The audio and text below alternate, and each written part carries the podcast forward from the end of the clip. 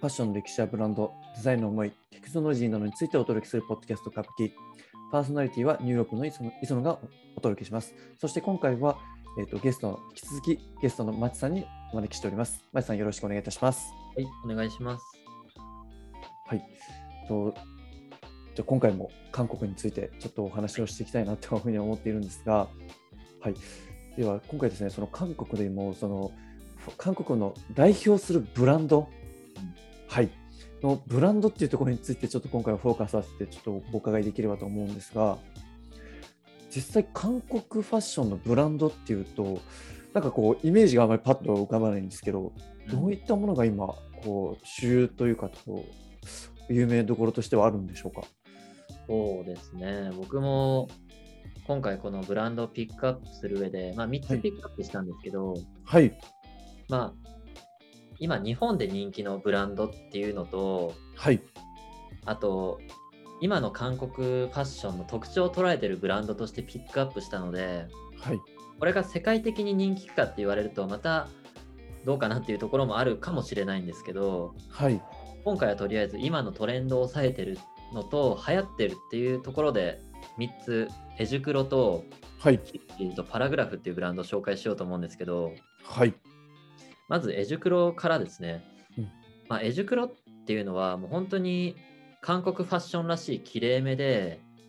誰にでも似合うアイテムを展開してるブランドではい、もう本当にカジュアルとストリートモードとかうんファッションを代表する3つのスタイルを一気に楽しめる服作りに定評があるブランドなんですよね。でしかもアイテムは韓国ブランドならではのすごく安くてはい、アウターでも高くてもレザーを使ってるものでも2万円だったりとかはい、でしかもアイテムごとに例えばカラー展開だと30ぐらいあったりとかはい、さその韓国ブランドだからこその色味っていうのが特徴のブランドで、うん、本当に T シャツでも28色展開あったりとか一つの形でってことですよ一つねの。形でですすごいですね。そうなんですよなんでそういう日本のブランドに見られない特徴があるのがこのエジクロでうん、もう本当に今の日本に韓国ファッションを広げたブランドの一つとあして挙げられるぐらい有名なので、はい、まあ、韓国ファッションって何だろうって疑問を持ってる人は一回エジクロのアイテムを見てみるとなんとなく韓国のスタイルっていうのが理解できると思います。うんでまあ、もちろんこれから韓国ファッションを始めたいなって思ってる人もすごいおすすめできるブランドですね。うんじゃあ韓国の良さをこう一度に集めたブランド。うん、そんな感じよい。僕で言うとイメージで言うとはい。黒板ユニクロみたいなああ。そんなイメージですかね。しかも幅広くスタイルができるみたいな。えー、エジクロ。んこれは結構最近のブランドなんですかいや、最近ではないと思いますね。僕も割と名前だけは聞いたことがあるので、まあでも最近からずっとその立ち上げ当初から人気のイメージですけどね。えー、もちろん日本でも買えるっていうことですよね。通販。買えます例えば、ポップアップとかではい。展開されたりとか、まあ、基本韓国ブランドを買うときは通販サイトを利用する方が多いと思うんですけど、うん。まあでもたまに店舗で扱ってたりもしますね。ああ、一個のバイングとして買い付けてって感じですか。うんあーでも一個の商品に空張りが28とか30ってちょっとす 信じられないですね。そうなんですよ。その T シャツしかも1200円とかですからね、割とうわすごい安いっていう。安い。うん、で結構有名人も着用があったりとかして、うーんエジクロだとカーディガンをよく着てる人が多いんですけど、はい。それもあってすごいエジクロはカーディガンとか人気ですね。そうそのエジクロも前回ちょっとお話しあったようなそのロゴが入ってるようなブランドなんですかいや、それがですね、エジクロはロゴがいいんですよ。あないんですね。なんで、ある意味ユニクロっぽいなと思ってて、ああそういう。韓国ブランドは基本ロゴがボンってあったりとか、はい。まあそのブランドのアイコンになるキャラクターが載ってたりとか、うん少し目立つような服っていうのが多いんですけど、はい。エジクロの場合は、多分ほとんどないんじゃないですかね、その目立つものっていうのが。うん。なんで、その、飽きないっていうか、はい。うん、シンプルだからこそいつでも着れるし、ずっと長く着れるっていうのがいいところだなと思います。うん、なんかそれだけ聞いてるとすごいいいブランドだなっていうのそうは、ですよね。はい、 そうなんですよ。結構韓国ファッションに興味がある人は見てほしいなと思いますね。あーというところでやっぱりこう一番に来たブランドっていうところ今ですとね。りあえず、まあ、王道かなというところで。はい、で、まあ、次がキルシーというブランドなんですけど、はい、まあ、これは割と世界的に有名なところかなって思ってて、まあ、キルシーは韓国ブランドらしい本当にアイコニックなデザインが特徴のブランドで、はい、キルシーのアイコンはさくらんぼなんですよね。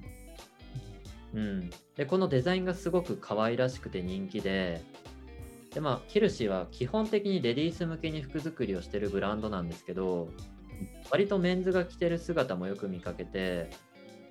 まあ、ジェンダーの壁を越えてファッションを楽しめる韓国ブランドらしさもあるところですねここは。うん、でキルシーのインスタの公式アカウント見るとはい、フォロワーが今22万人ぐらいかな。えでーはい、で結構その国内外ともに人気があってはい、僕よく韓国ブランドを見るときってタグ付けされてる人を見たりするんですけどはい、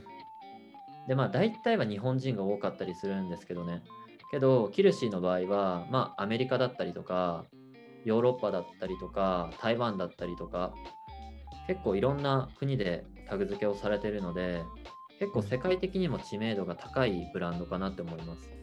ああ、じゃあその投稿してる人はどこの国なのかっていうのをよく見られてるってことですかそうですね、まあ、人気とかそあのこーこで売れてるのかなっていう知る上ではインスタグラムのタグ付けってすごく有能だなと思ってうん、確ここかはによく。見てますね。へー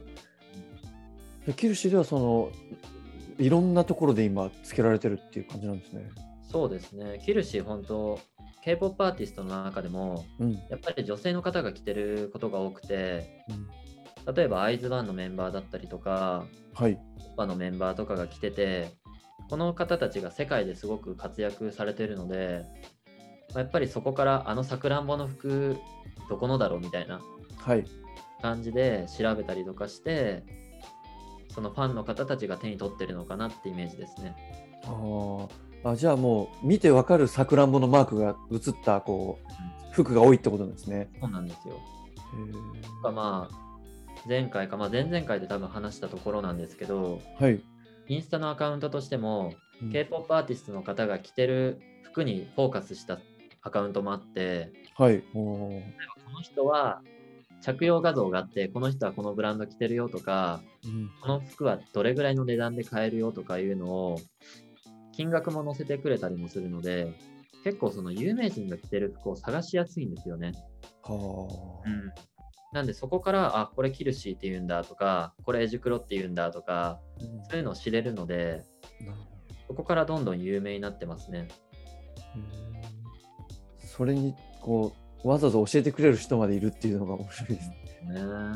なんでまあここ辺もあるからこそ韓国ブランドっていうのがすごく知名度が高くなって認知されてるんでしょうね。うんうんだからこの先ほどのエジクロに比べるとキューシーはどちらかというともう少しなんて言うんでしょうこうブランドにの方がなんて言うんですかねブランド好きの人とかそういう人にも響きそうな感じですかね。うん、結構そのうん服が好きっていうよりもブランドが好きとか、はい。うんこれを着てるからおしゃれが楽しめるみたいな、はい。そういう人たちにも受けるブランドですね、キルシーは。うん。で、まあ同じような感じで、パラグラフもそうなんですけど、はい。うん、パラグラフも結構ロゴがデカデカと載ったアイテムしか見たことないんですけど、僕は。はい。基本通販サイトで見てもロゴがドーンって載ってるものとか、うん結構印象的なデザインっていうのが特徴で、まあ、これがストリートとサーフカルチャーにフォーカスしたスタイルを提案しているブランドなんですよね。へーうん、でパラグラフの良さがやっぱりその分かりやすくかっこいいっていうところではい。ブランドロゴをデザインしたスウェットとかパーカーが看板アイテムでうんそれこそ日本受けは一番いいんじゃないかなここ最近ではって印象です。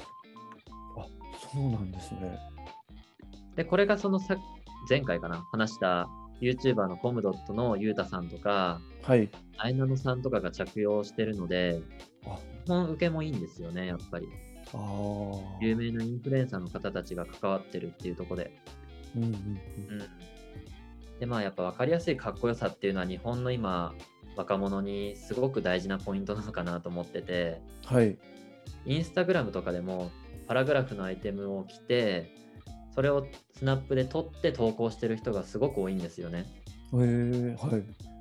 なんでこのロゴドンアイテムっていうのが韓国ブランド今人気でうん、その中でも特にパラグラフは今よく見るなって印象です。あーそのロゴドンっていうのはロゴドンのロゴドンなんですよね。しかもそのはい。目にワンポイントとかじゃなくてはい。ここにデカデカとみたいなああ。すごくわかりやすいじゃあそれを象徴するようなブランドがパラグラフと。ですね僕のイメージですけどねへパラグラフってそのロゴに、はい例えば炎のようなマークをつけたフレームロゴだったりとかーはい。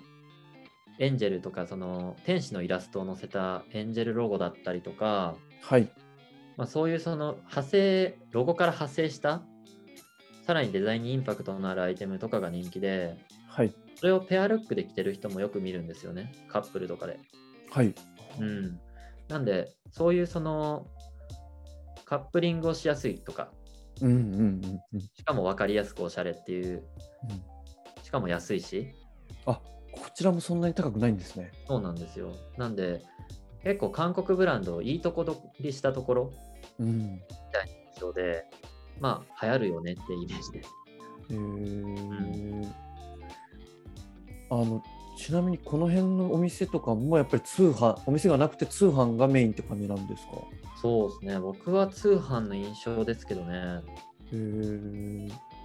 とかまあ最近は古着とかでもはい、ちょくちょく出てくるんですけど、あの、エジュクロとか、うんそのブランドが載ってない、まあ、いわゆるシンプルな服っていうのは古着としてもそこまで市場価値はなくて、はいでもパラグラフとかキルシーって古着でもある程度値段が載ってたりするんですよね。あうん。なんでまあ古着でそれだけその例えばスウェットが1万円だったとして新品が1万円だったとして古着市場で5000円とかだったりすることもあるので、うんうんうんまあ、結構注目を集めてるっていうのがそこでも分かりますね。あーあまり値崩れしにくいと言いますか。そうなんですよ。しかもファストファッションっていうカテゴリーに韓国ファッションは大体置かれがちなので、あーそれがある上でもその値段がつくので、うん、そこはすごいところですよね。確かにうん、こうブランドの価値もちゃんとあるっていうことですもんね。そうなんですよ。うんなんでまあユニクロとプラス J みたいな、あーなんだとコラボして、はいちゃんと名前もあるし、しかも服としていいし、ブランドで例えば古着になってもある程度値段がつくみたいな、はいそういう立ち位置にもあるんだと思います。なるほ